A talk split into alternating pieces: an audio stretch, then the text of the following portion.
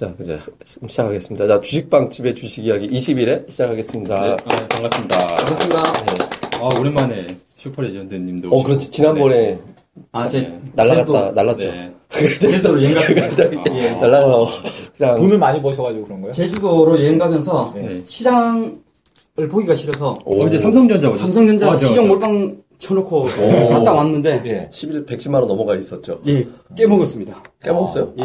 깨먹었다가 아니라 꽤 먹었다. 깨먹었습니다. 107만원 됐어요. 예, 107만원 쳐서. 야. 102만원. 네, 그러니까 또 다시 오르겠죠. 뭐. 엄청나네요. 먹고 나왔습니다. 아, 먹고 나오셨어요? 어. 그러니까 깨먹은 게 아니라 깨먹었다. 깨먹었다. 예. 발음이 좋지 못합니다. 네. 가서 맛있는 거 많이 드셨어요? 그걸로 뭐 했어요? 와, 정말 제주도 두 번 다시 가기 싫어요. 아, 너무 불친절해 사람들이. 아, 그래요? 아, 진짜 제가 가면서 많이 놀랐어요. 어, 그래요? 예전에 저희가 거의 한 10년 전인가요? 저희가 예. 슈퍼레전드님이랑 예. 저랑 예전에 한 10년 정도 전에 제주도 우리 오토바이 투어, 스쿠터 타고서. 그래서 정말 재밌었는데, 그죠? 그때로 네. 돌아가고 싶더라고요. 그때는 더 가난했었습니다. 아. 네. 그때는 친절했어요, 사람들이?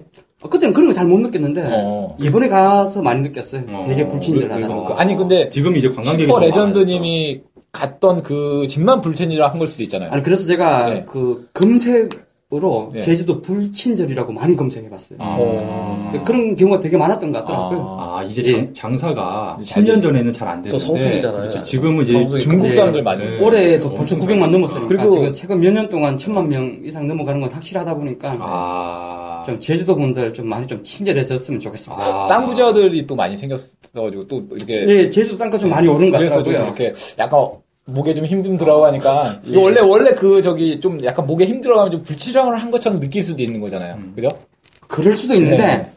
초심을 잃은 것 같아요. 제주도 어찌됐든 좀 많이 불친절. 이 방송을 듣는 이 제주도민인 도민인가요? 네. 아니 무슨 뭐 특별한 특별도 모르는 거 붙지 않아요 요즘에? 특별자치구. 그런 건 도민들이 계실 수도 있으니까 몇몇 그런 예. 분들을 잘못 만나셨다 이렇게 생각하십시오. 예, 저는 그렇게 생각하고 있습니다. 예. 나중에 할라봉 그런 거 CF 들어올지도 모르겠어요. 예. 저는 개인적으로 제주도 예. 사시는 분한테 예전에 제가 추천을 잘해가지고 예. 오. 아니 그게 10배 이상 올라갔어요. 예. 그래가지고 선물을 주는데 선물을 한 번에 주면 좋은데 그거를 나눠가지고 감동. 그러니까 일주일 단위로 그거를 선물을 보내주셨어요. 처음에 한라봉에서 이거 감사하게 뭐 잘 먹겠다고 그랬는데 그 다음에 또 뭐가 오고 또 그 다음에 또 뭐가 오고 옥돔도 먹었어요. 옥돔 처음으로 옥돔도 먹어보고 그리고 또 녹용까지.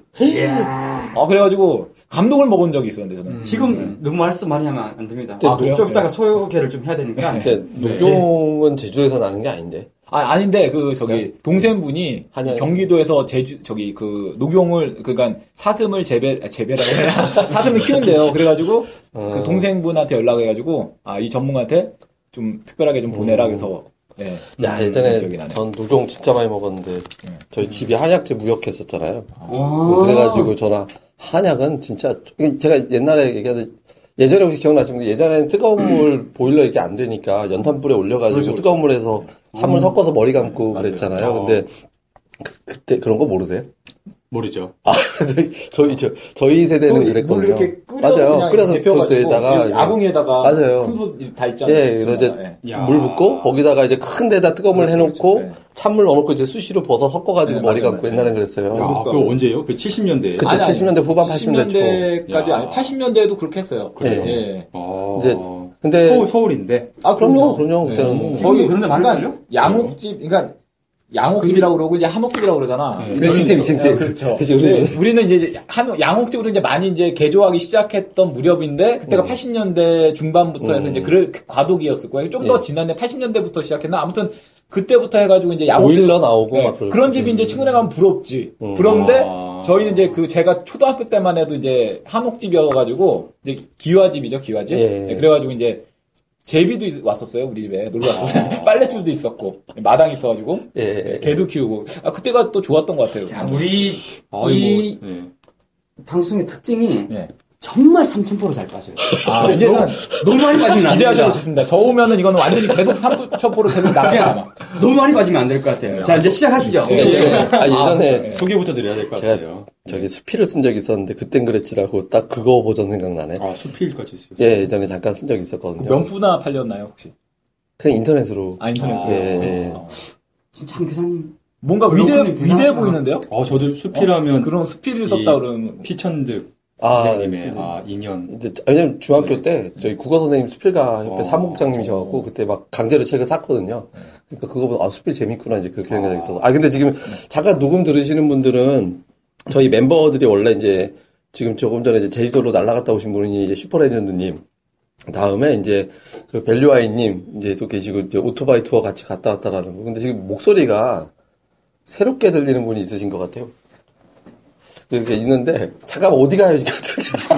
잠깐 나갔다 올 텐데. 지금 네, 급한 전화 있으셨어요. 저희가 사실 지금 네. 저기 불사조님이 아직 안 오셔가지고. 근데 이따가 소개는 다시 해야겠네. 지금 전화 와가지고 가서. 근데 일단 이제 첫 번째는 우리가 시장 얘기를 먼저 끝내보려고 하거든요. 그러니까. 사실 우리가 이제 8월장이 좀 어려울 것이다. 저는 개인적으로 8월은 좀 괜찮고 9월이 어려울 것이다. 초반에 그러고 나서 FOMC 지나가면 확 올라갈 거다 이렇게 봤었는데, 그러니까 냉정하게 보면 4월부터 9월까지 계속 안 좋았던 것 같아요.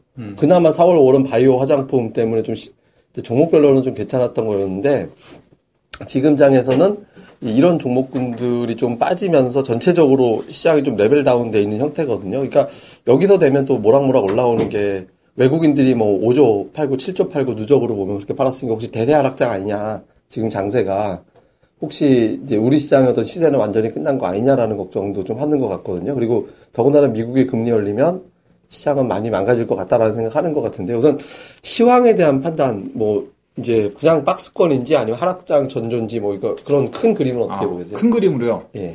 큰 그림으로 본다면은 일단은 좀 조정을 받아야 될 것 같아요. 그러니까 지금 제가 볼 때는 이제 추세는 지난번에 좀 꺾여 있거든요. 꺾여 있기 때문에 뭐 이제 반등이 나올 수 있는데 이제 기술적 반등이겠죠. 반등을 주면서 다시 이제 뭐 자리를 잡는 그런 흐름이 나올 때 제 소개는 언제 하나요?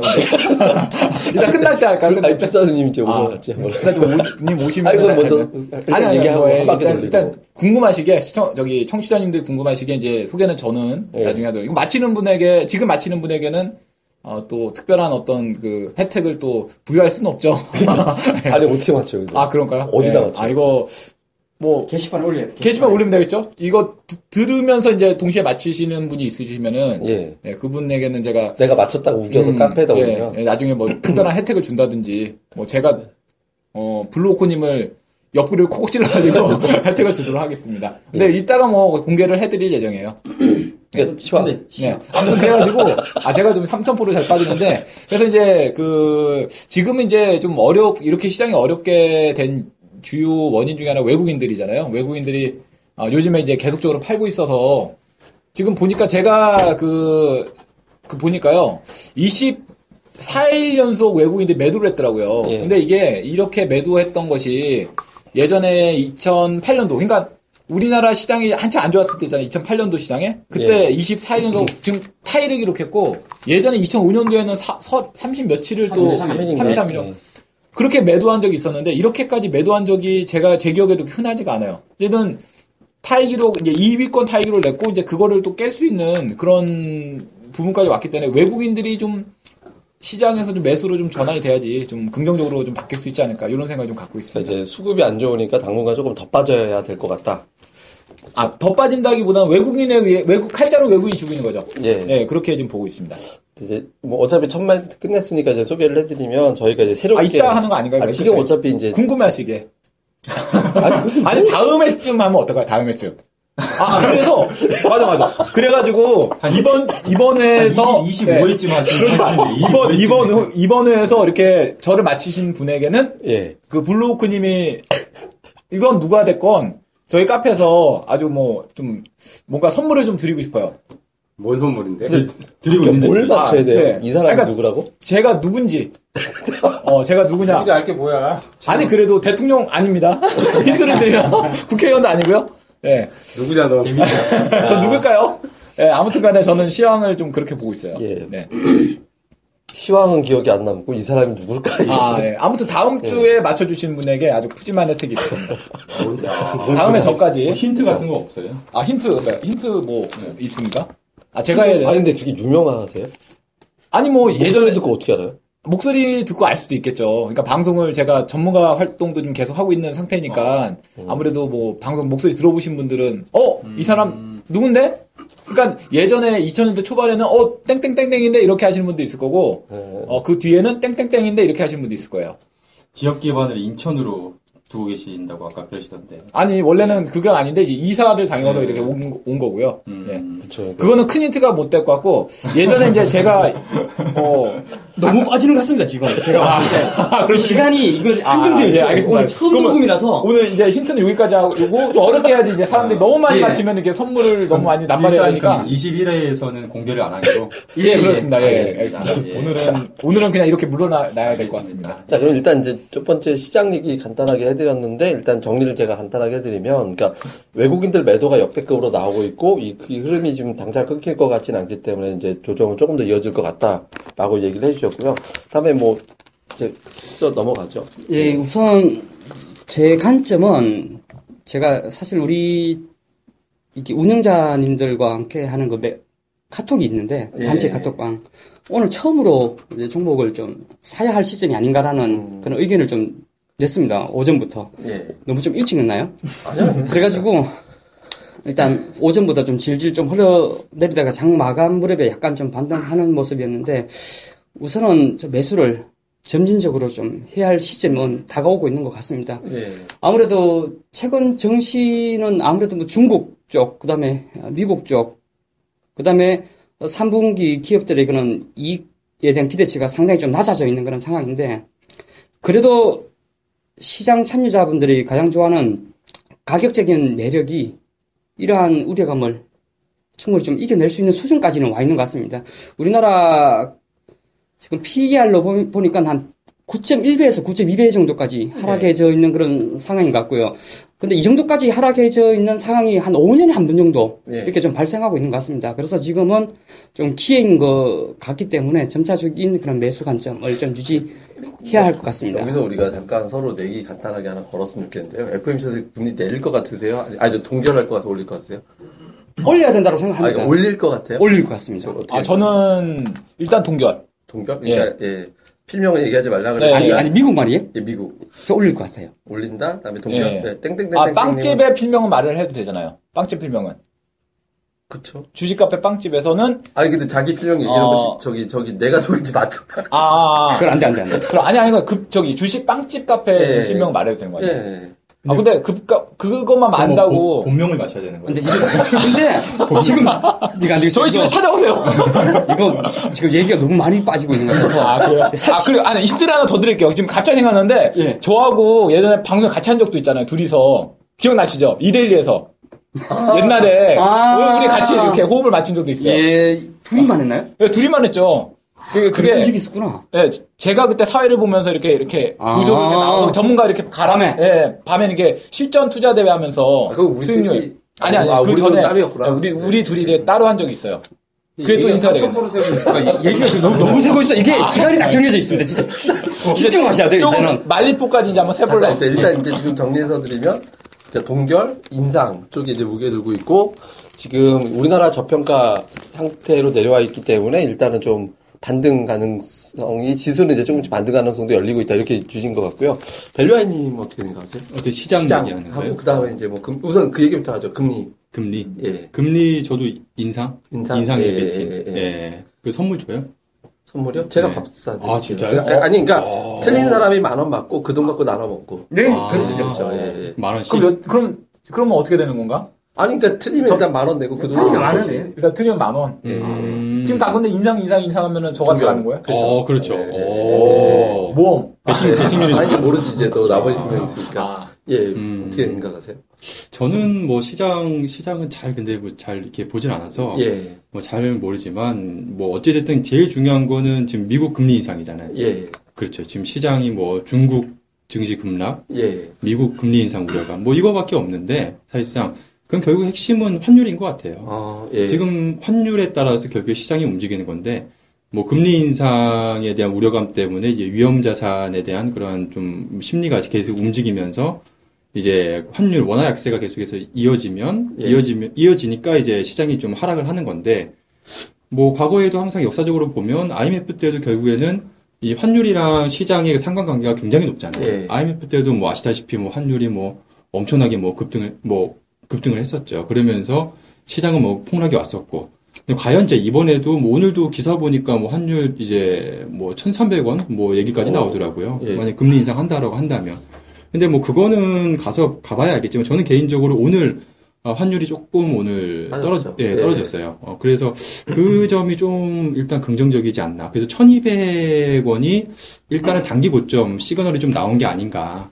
그래서 환율이 어쨌든 꺾여야지 결국에는 외국인들이 시장에서 매수세가 유입이 돼야 되는데 환율이 계속 원화 약세가 이어지게 되면 결국에는 외국인들 계속 매도를 할 수밖에 없는 상황이고. 그러니까 환율이 지금 1,200원에서 좀 꺾이느냐 아니면 지금 여기서 이제 랠리를 할 것이냐가 가장 관건인데 제가 봤을 때는 일단 단기적으로는 좀 고점이 오지 않았나 생각해요. 환율이? 예, 왜냐하면 그게 가장 결정적인 이유가 이제 그 엔달러랑 이제 환율 그 원화랑 이제 비슷하게 이제 움직일 수밖에 없는데, 그러니까 엔달러가 강세를 가면 이제 원화 강세가 돼야 되는데 지금 반대예요. 예. 지금 엔달러가 지금 강세인 반면에 지금 원화 약세가 지금 계속해서 지금 이어지고 있거든요. 그러니까 지금은 약간 특수한 경우. 그러니까 최근에 뭐 아시다시피 그 홈플러스 매각이 지금 한 40억 불 그 정도 되잖아요.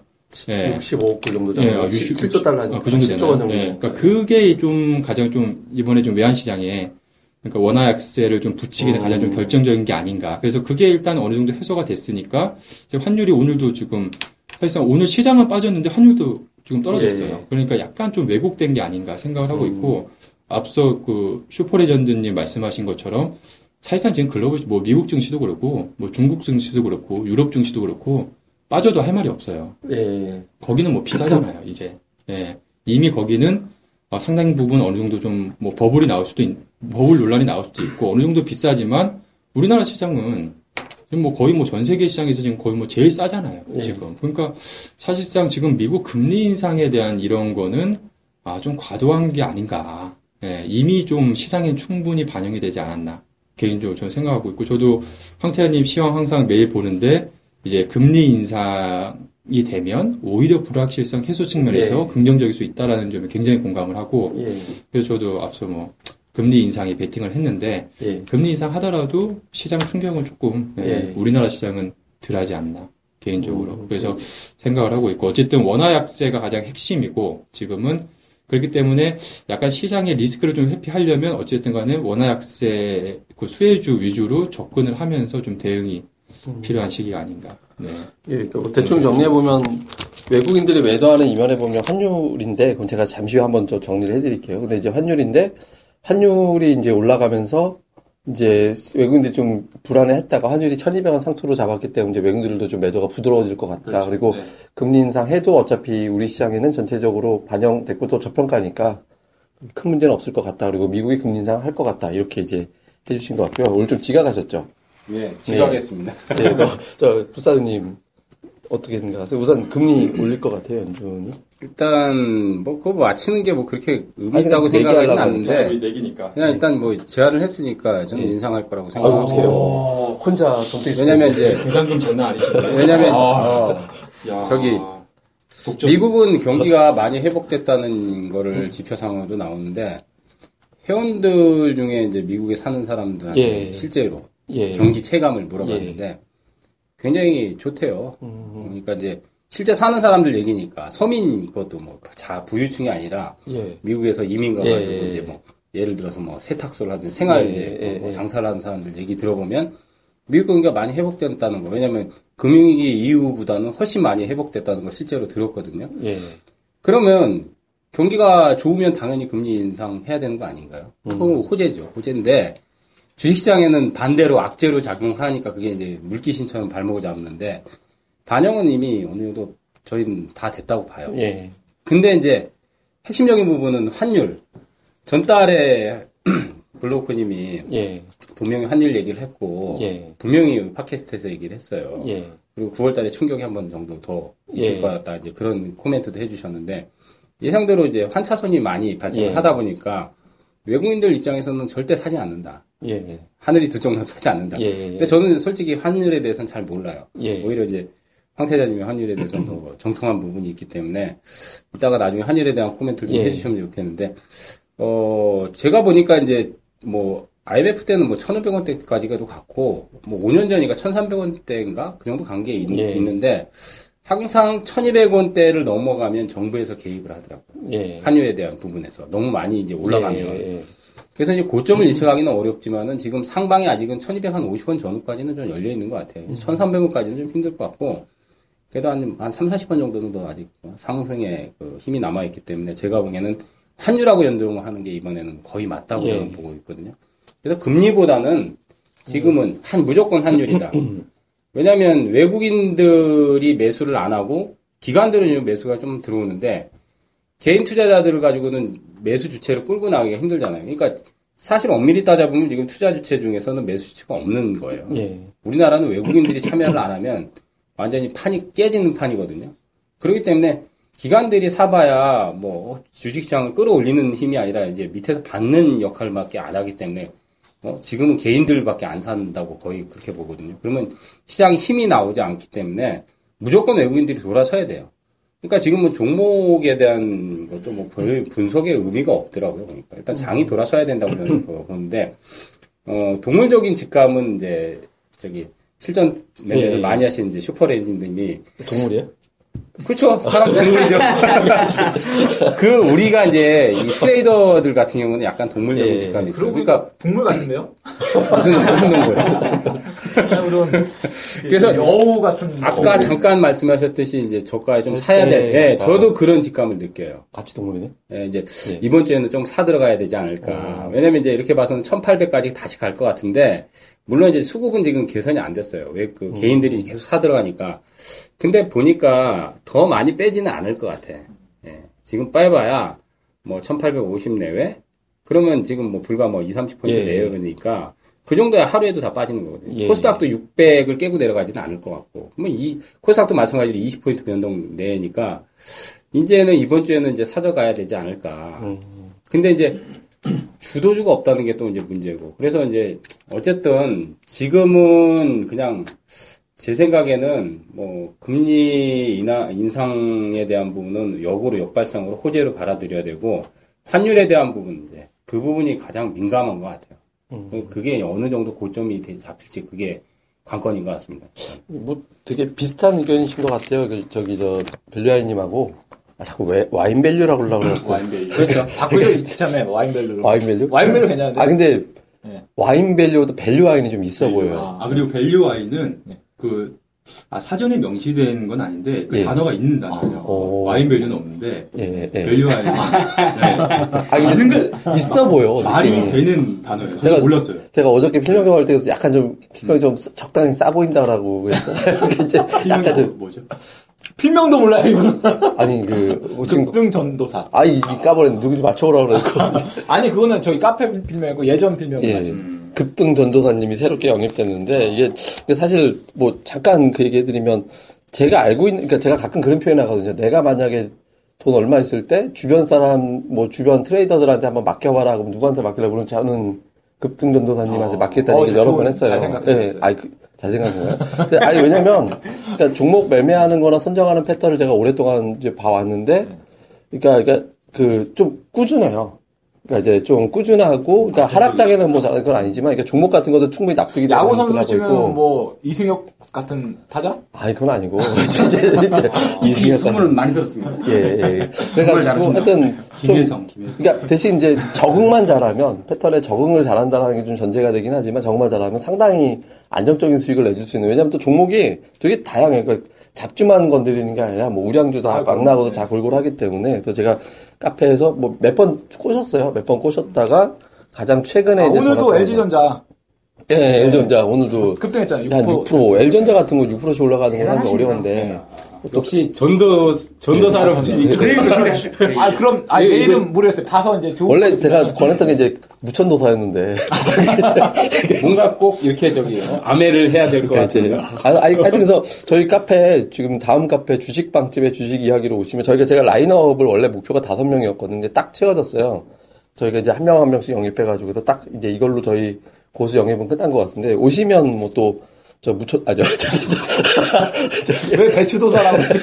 되게 급등전도사님 종목을 또 바로 보실 수 있으니까, 그러니까 다음 카페 주식방집에 주식 이야기 바로 오시면 될 것 같고요. 제가 어제 이제, 원래 있다는 걸 알고 있었는데, 어제 이렇게 조회를 해서 주식 빵집 다음 카페 있잖아요. 예. 거기를 내가 조회해서 봤다고요. 예. 이제 가입을 해야 되니까. 예. 근데 상당히 다른 그 카페보다 잘 돼 있는 것 같아요. 예. 전체적으로 봤을 때 보기도 좋고 사람들의 어떤 뭐 회원들의 반응도 그렇고 예. 상당히 가족적인 분위기? 예. 예. 괜찮은 것 같더라고요. 예. 아니 왜냐면 저희가 그러니까 좀 어려운 걸 되게 빼요. 아. 가급적이면 어려운 거 빼고 그냥 쉽고 간단하게 네. 전달해 드리는 게 아니 그러니까 편해서. 딱 클릭하는 순간 가족이 안 될 수가 없겠더라고요. 예. 다음 카페에서 주식 빵집이라고 치면 바로 또 메인에 뜨고 쉽잖아요. 주식 빵집이. 예. 예. 그러니까 원래 이제 빵빵 터지는 집이라고. 근데 이게 다음에만 뜨는 게 아니에요. 네이버에서도 주식 빵집 치면 맨 위에 뜨더라고요. 어 그래요? 몰랐죠? 그럼 아니 알았어요. 예. 아, 나는 몰랐어. 아, 그렇죠. 그 몰랐어요. 안 해봐야겠다. 네이버에서 주식박자 한번 검색해 보세요. 지금 구글은요? 구글은 안 해봤는데. 아 근데 구글까지. 근데 네이버를 많이 하죠. 거의 우리나라 사람들 네이버는 다음 많이 하잖아요. 야 그러게. 예. 근데 그 주식빵집만 네이버에서 저도 이렇게 맨 위에 뜨는. 근데 이런 거 검색하고 들어오기 쉽게 얘기. 네, 우리는 근데 물론 이제.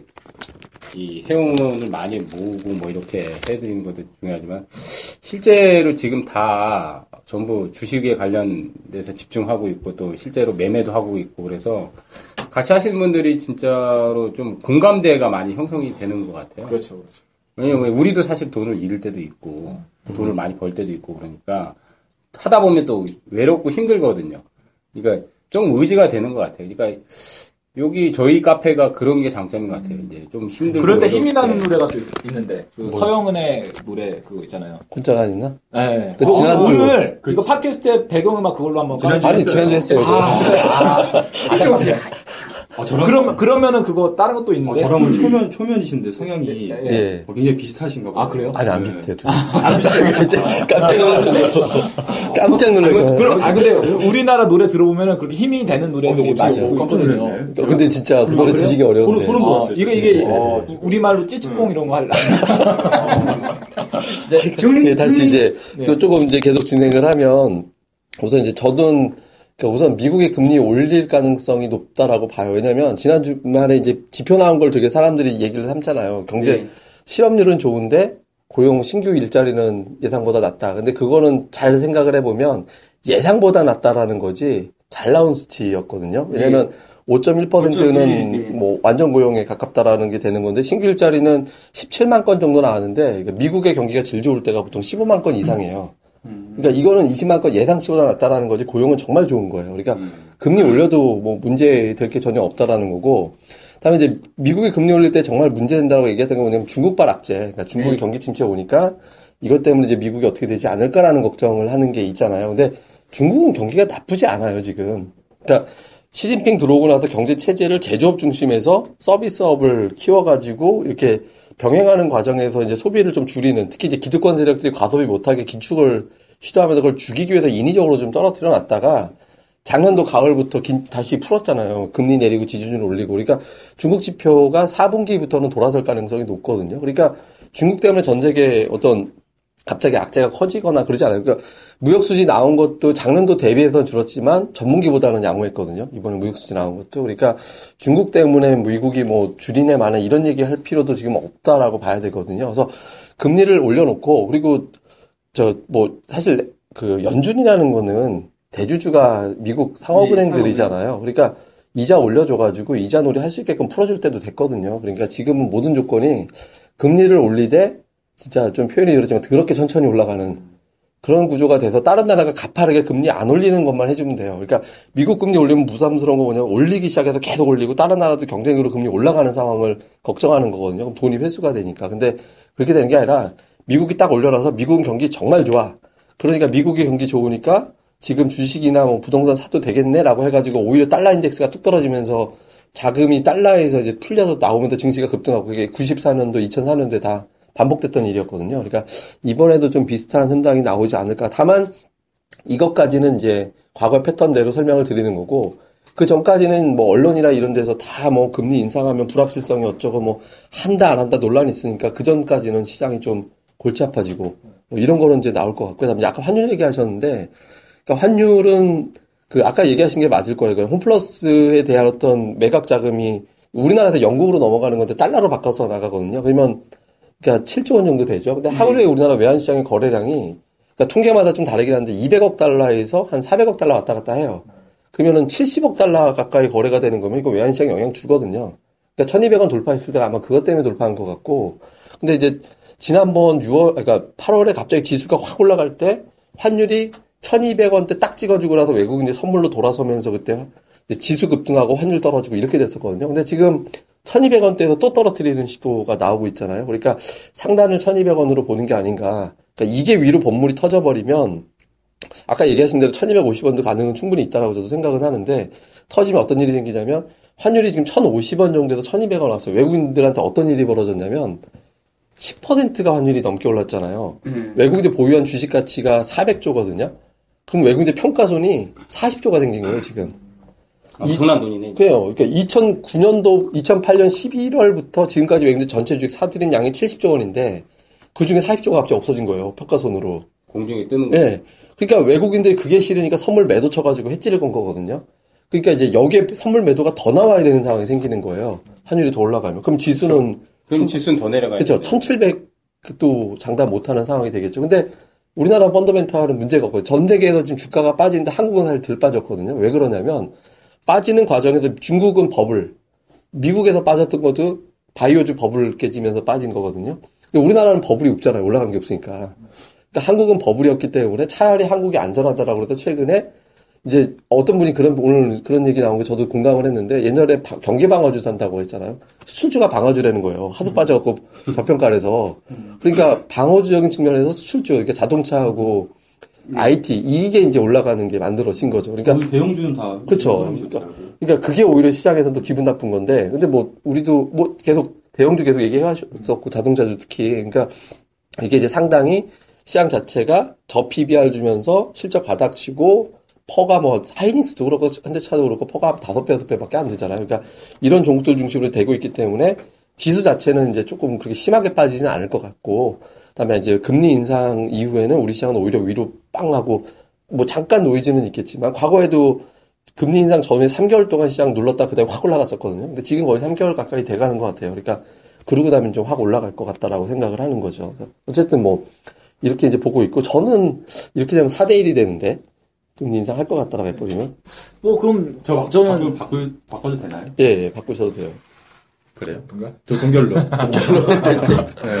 동결로 제가 바꿀래요. 예, 알겠습니다. 이거 뭐, 하나도 못 먹을 것 같은데, 맞춰봤자, 이거. 3대2. 원래 이제, 헬레스코어 3대2가. 그래요? 적당하니까. 하여간, 지금 대체적으로 보면, 이제, 좀 단기적으로는 좀 편안하긴 어렵다라는 거는 좀 모이는 것 같아요. 그러니까 근데 예, 저는 편안해질 것 같아서 그냥. 결론적으로 네, 저는 오늘로서 편안해질 것 같습니다. 그 아무래도 일단 하루 종일 매매만 하는 입장이다 보니까 예. 그러니까 중국에서 흘러나오는 그런 그 정부 정책에 대한 그런 기조 이런 것도 계속 좀 살펴보고 했는데, 올해 같은 경우에는 지금 벌써 4번 금리 인하였고요. 예. 세 차례나 그 직업 준비율 인하도 했고, 요번에 또 중국에서 뭐 배당 정책도 좀 펼쳐지고 있고, 이러면서 오늘 장 마감 그래프에 봤더니 마이너스 2%에서 뭐 플러스 3% 부분까지 급반등세 좀 보여주면서 3000포인트는 사수하려는 느낌이 좀 상당히 좀 강해지는 것 같더라고요. 그리고 또 미국이 뭐 금리 인상을 하더라도 실제 금리가 오를 수 있을지는 잘 모르겠습니다. 아무래도 뭐 채권 쪽에 대한 수요는 계속해서 좀 늘어날 수 있을 것 같기 때문에 지금의 지수대에서는 상당히 꽃놀이패에 와 있는 것 같습니다. 이래도 좋고 저래도 좋은데 앞으로 좋아지는 쪽이 좀 더 많아지지 않을까. 그래서 점차적으로 배팅을 좀 해야 될 시점인 것 같습니다. 맞습니다. 그러니까 사실 저도 사실 이제 환율 얘기 이거는 별로 안 하고 싶은데 왜냐하면 이런 거 환율 얘기 뭐 이런 거 나오면 라디오든 뭐 방송이든 채널이 돌아간대요. 어려워서? 네, 워낙 약세, 뭐 워낙 강세, 뭐 이렇게 얘기만 나오면 그냥 환율이 올라간다 내려간다. 네, 그러니까 뭐 어찌 됐든 간에 일반적으로 어느 정도 뭐 이런 뭐 전문적으로 뭐 이렇게 공부를 한 사람들도 약간 헷갈리고 그러는 건데, 일반적인 사람들은 굉장히 이거는 이제 재미없는 내용이잖아요. 그래서 저도 웬만하면 이런 건 얘기 안 하려고. 얘기거리가 없으니까. 어쨌든 지금은 이게 가장 중요한 이슈이기 때문에 어쩔 수 없이 오늘 말씀드린 거고, 그리고 아마 이거 굉장히 좀 환율에 대해서 좀 굉장히 좀 복잡하고 어렵게 생각하시는 분들도 많을 것 같은데, 이거는 지금 현재 시장에서 환율의 가장 중요한 부분은 이제 원화 약세가 지금 1,200원인데 결국 이게 뭐 시장에선 1,300원, 뭐 금리 인상을 미국이 하게 되면 1,300원까지 얘기가 나오고 있는데, 만약에 그렇게 되면 한번 주식시장 폭락 오신다 그렇게 생각을 하시면 되실 거예요. 과거 IMF 같은 폭락이 올 것이다. 왜냐하면 한마디 말해서 지금 외국인들 같은, 결국에는 외국인이 지금 계속 파니까 시장이 빠지는 건데, 외국인들은 환율이 원화 약세가 지금 계속해서 계속 더 강화돼서 1,400원까지 가게 되면 가만 앉아서 환차손으로만 이득이 엄청나요. 그렇기 때문에 주식시장은 폭락이 올 수밖에 없어요. 이게. 그러니까 계속 얘기한 거니까. 네. 그렇기 때문에, 그러니까 지금은 환율은 이제 뭐, 1,200원이 넘어서서 급등을 하게 되면, 그러면 한번 시장은 폭락이 온다라고 생각하시면 되고, 만약에 1,200원에서 이제 환율이 점진적으로 좀 안정세가 된다라고 보면, 시장은 이제 반등이 온다라고 보면 되기 때문에, 지금은 결론적으로 앞서도 말씀드린 것처럼 1,200원대가 어느 정도 일단 단기 고점이 아닌가. 그러니까 시장은 좀 반등이 오지 않을까. 그렇게 좀 간단하게 그냥 보시면 좋지 않을까. 저는 보고 있습니다. 그럼 이제 우리가 여기서 이제 간단하게 뭐 이제 어차피 20일에는 슬슬 이제 마무리할 때가 된 것 같은데, 전략적인 측면을 좀 제시를 해야 될 것 같아요. 그러니까 무슨 얘기냐면, 오늘 이제 어떤 제 아는 후배가 이제 그런 얘기하더라고요. 이분도 꽤 주식 투자로 굉장히 많은 돈 번 분이에요. 근데 이제 시장에 대해 불안하십니까? 그러면서 뭐라고 얘기하냐면, 주식 그냥 들고 있어라는 건데 표현을 그렇게 하더라고요. 하락장에 주식 들고 있을 용기 없는 사람은 상승장에도 그 사람 주식이 없을 거다. 그러니까 이제, 그러니까 주식 팔지 말고 들고 있어라라는 얘기를 이제 그렇게 하는 것 같더라고요. 그러니까 근데 사실 투자들 입장에서는 FOMC 전까지 굉장히 겁이 많이 나는 상황이거든요. 그래서 이 상황에서 그 전까지 좀 피해, 그러니까 현금화 올라갈 때 좀 반등 시에도 얘기 나오잖아요. 뭐 그렇게 해야 되는지, 아니면 그냥 쭉 들고 가야 되는지, 뭐 간단하게 좀 어떻게 생각하세요? 우선 급등 전도사님. 예.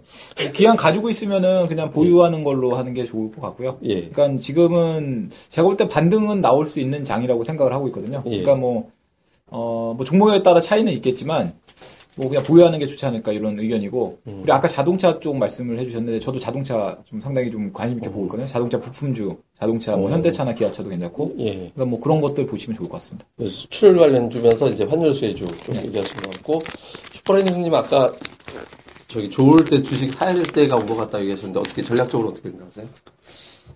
이게 추세적인 상승을 보이기는 어렵다라는 것을. 시장 참여자분들이 대부분 다 인지하고 있는 사실인 것 같은데요. 그래도 이것을 조금, 그러니까 시점을 스스로 좀 저울질을 해야 될 것 같아요. 그러니까 어느 정도 반등이 나와주면은 일정 부분 비중 축소, 또 그 이후에 그 대외 변수 상황을 보고 좀 더 비중을 늘리거나 줄이거나, 이런 좀 운신의 폭을 좀 넓히면서 시장에 대한 그 접근을 해야 될 것 같습니다. 단 지금은 종목을 가지고 가야 하는 시점인 것 같고요. 주식을 좀 가져가. 지금은 가지고 가되, 이것이 이제 곧 이제 9월 뭐 17일, 18일 정도. 가 좀 되어 봐야 되겠죠. 그 이후에 다시 전략을, 짜는 것이 제일 중요할 것 같습니다. 다음에. 자꾸 와인 밸류라고. 밸류가 이제. 저는 항상 주식 100%로 항상 맞다고 보고 있고요.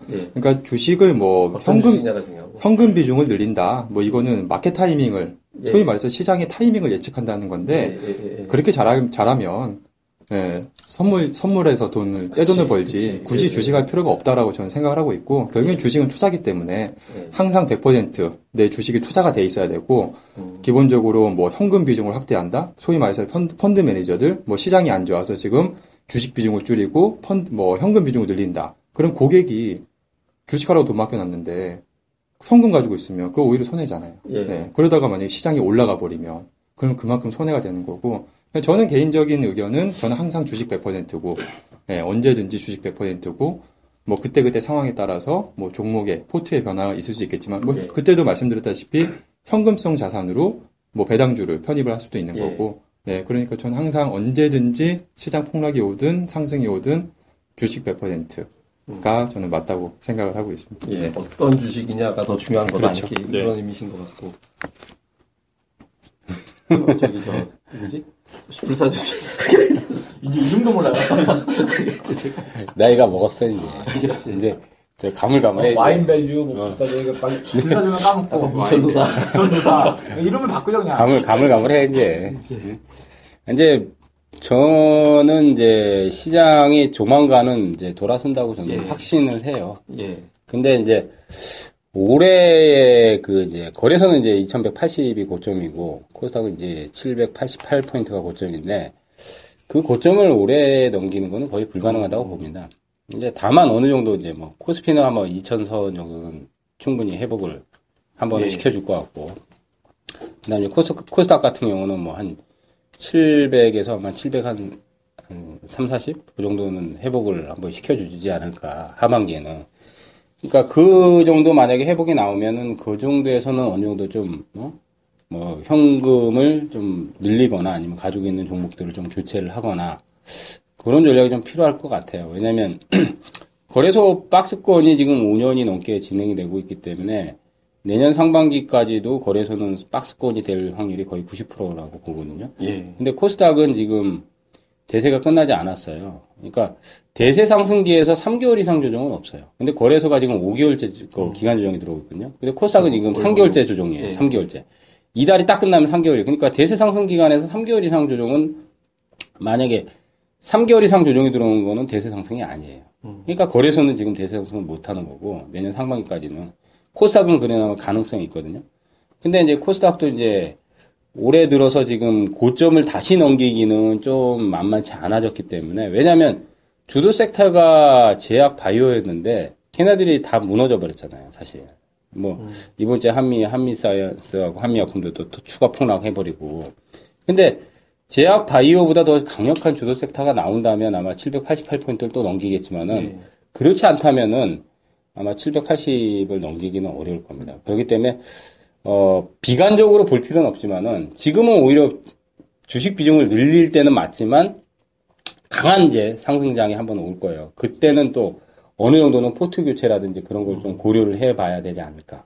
저는 그렇게 생각을 하고 있습니다. 다음 장을 한번 보자 이렇게 얘기해 준 것 같은데, 제가 무슨 얘기 하려다가 지금 또 까먹었어요. 지금 요새 왜 이러죠? 제가 저희 아들한테 너는 아빠같이 책을 많이 읽어 아빠같이 똑똑해진단 말이야 막 그러고 있는데 정작 밖에서는 지금 이러고 있으니 치맥기가 없었나? 근데 이제 그 얘기는 드릴 수 있을 것 같아요. 뭐냐면 지난주에 저희가 이제 ADR 말씀드렸잖아요. 그러니까 ADR이 상승 종목 하락 종목수 비율이 양시장의 거래소 75, 코스닥 70 정도로 내려오면 한 달 이내 확 올라가더라. 더 빠질지언정. 근데 어제 장중에 거래소가 71, 코스닥 70까지 빠졌었어요.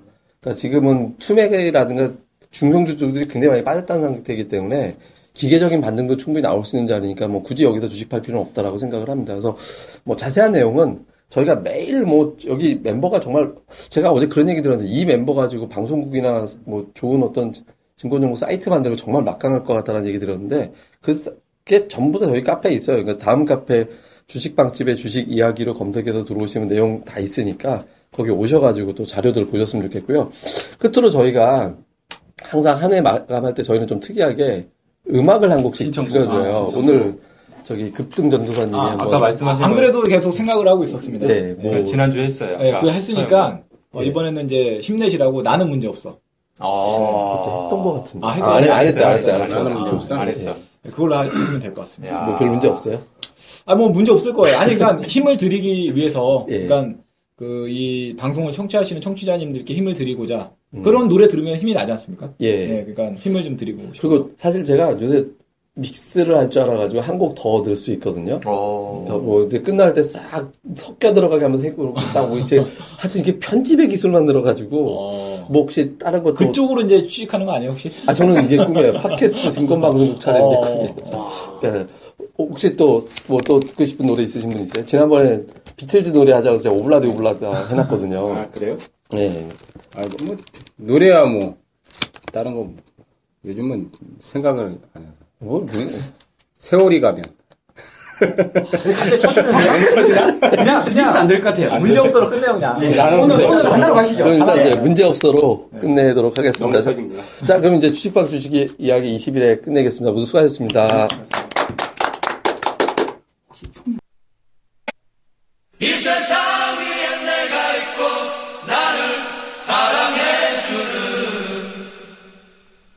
나의 사랑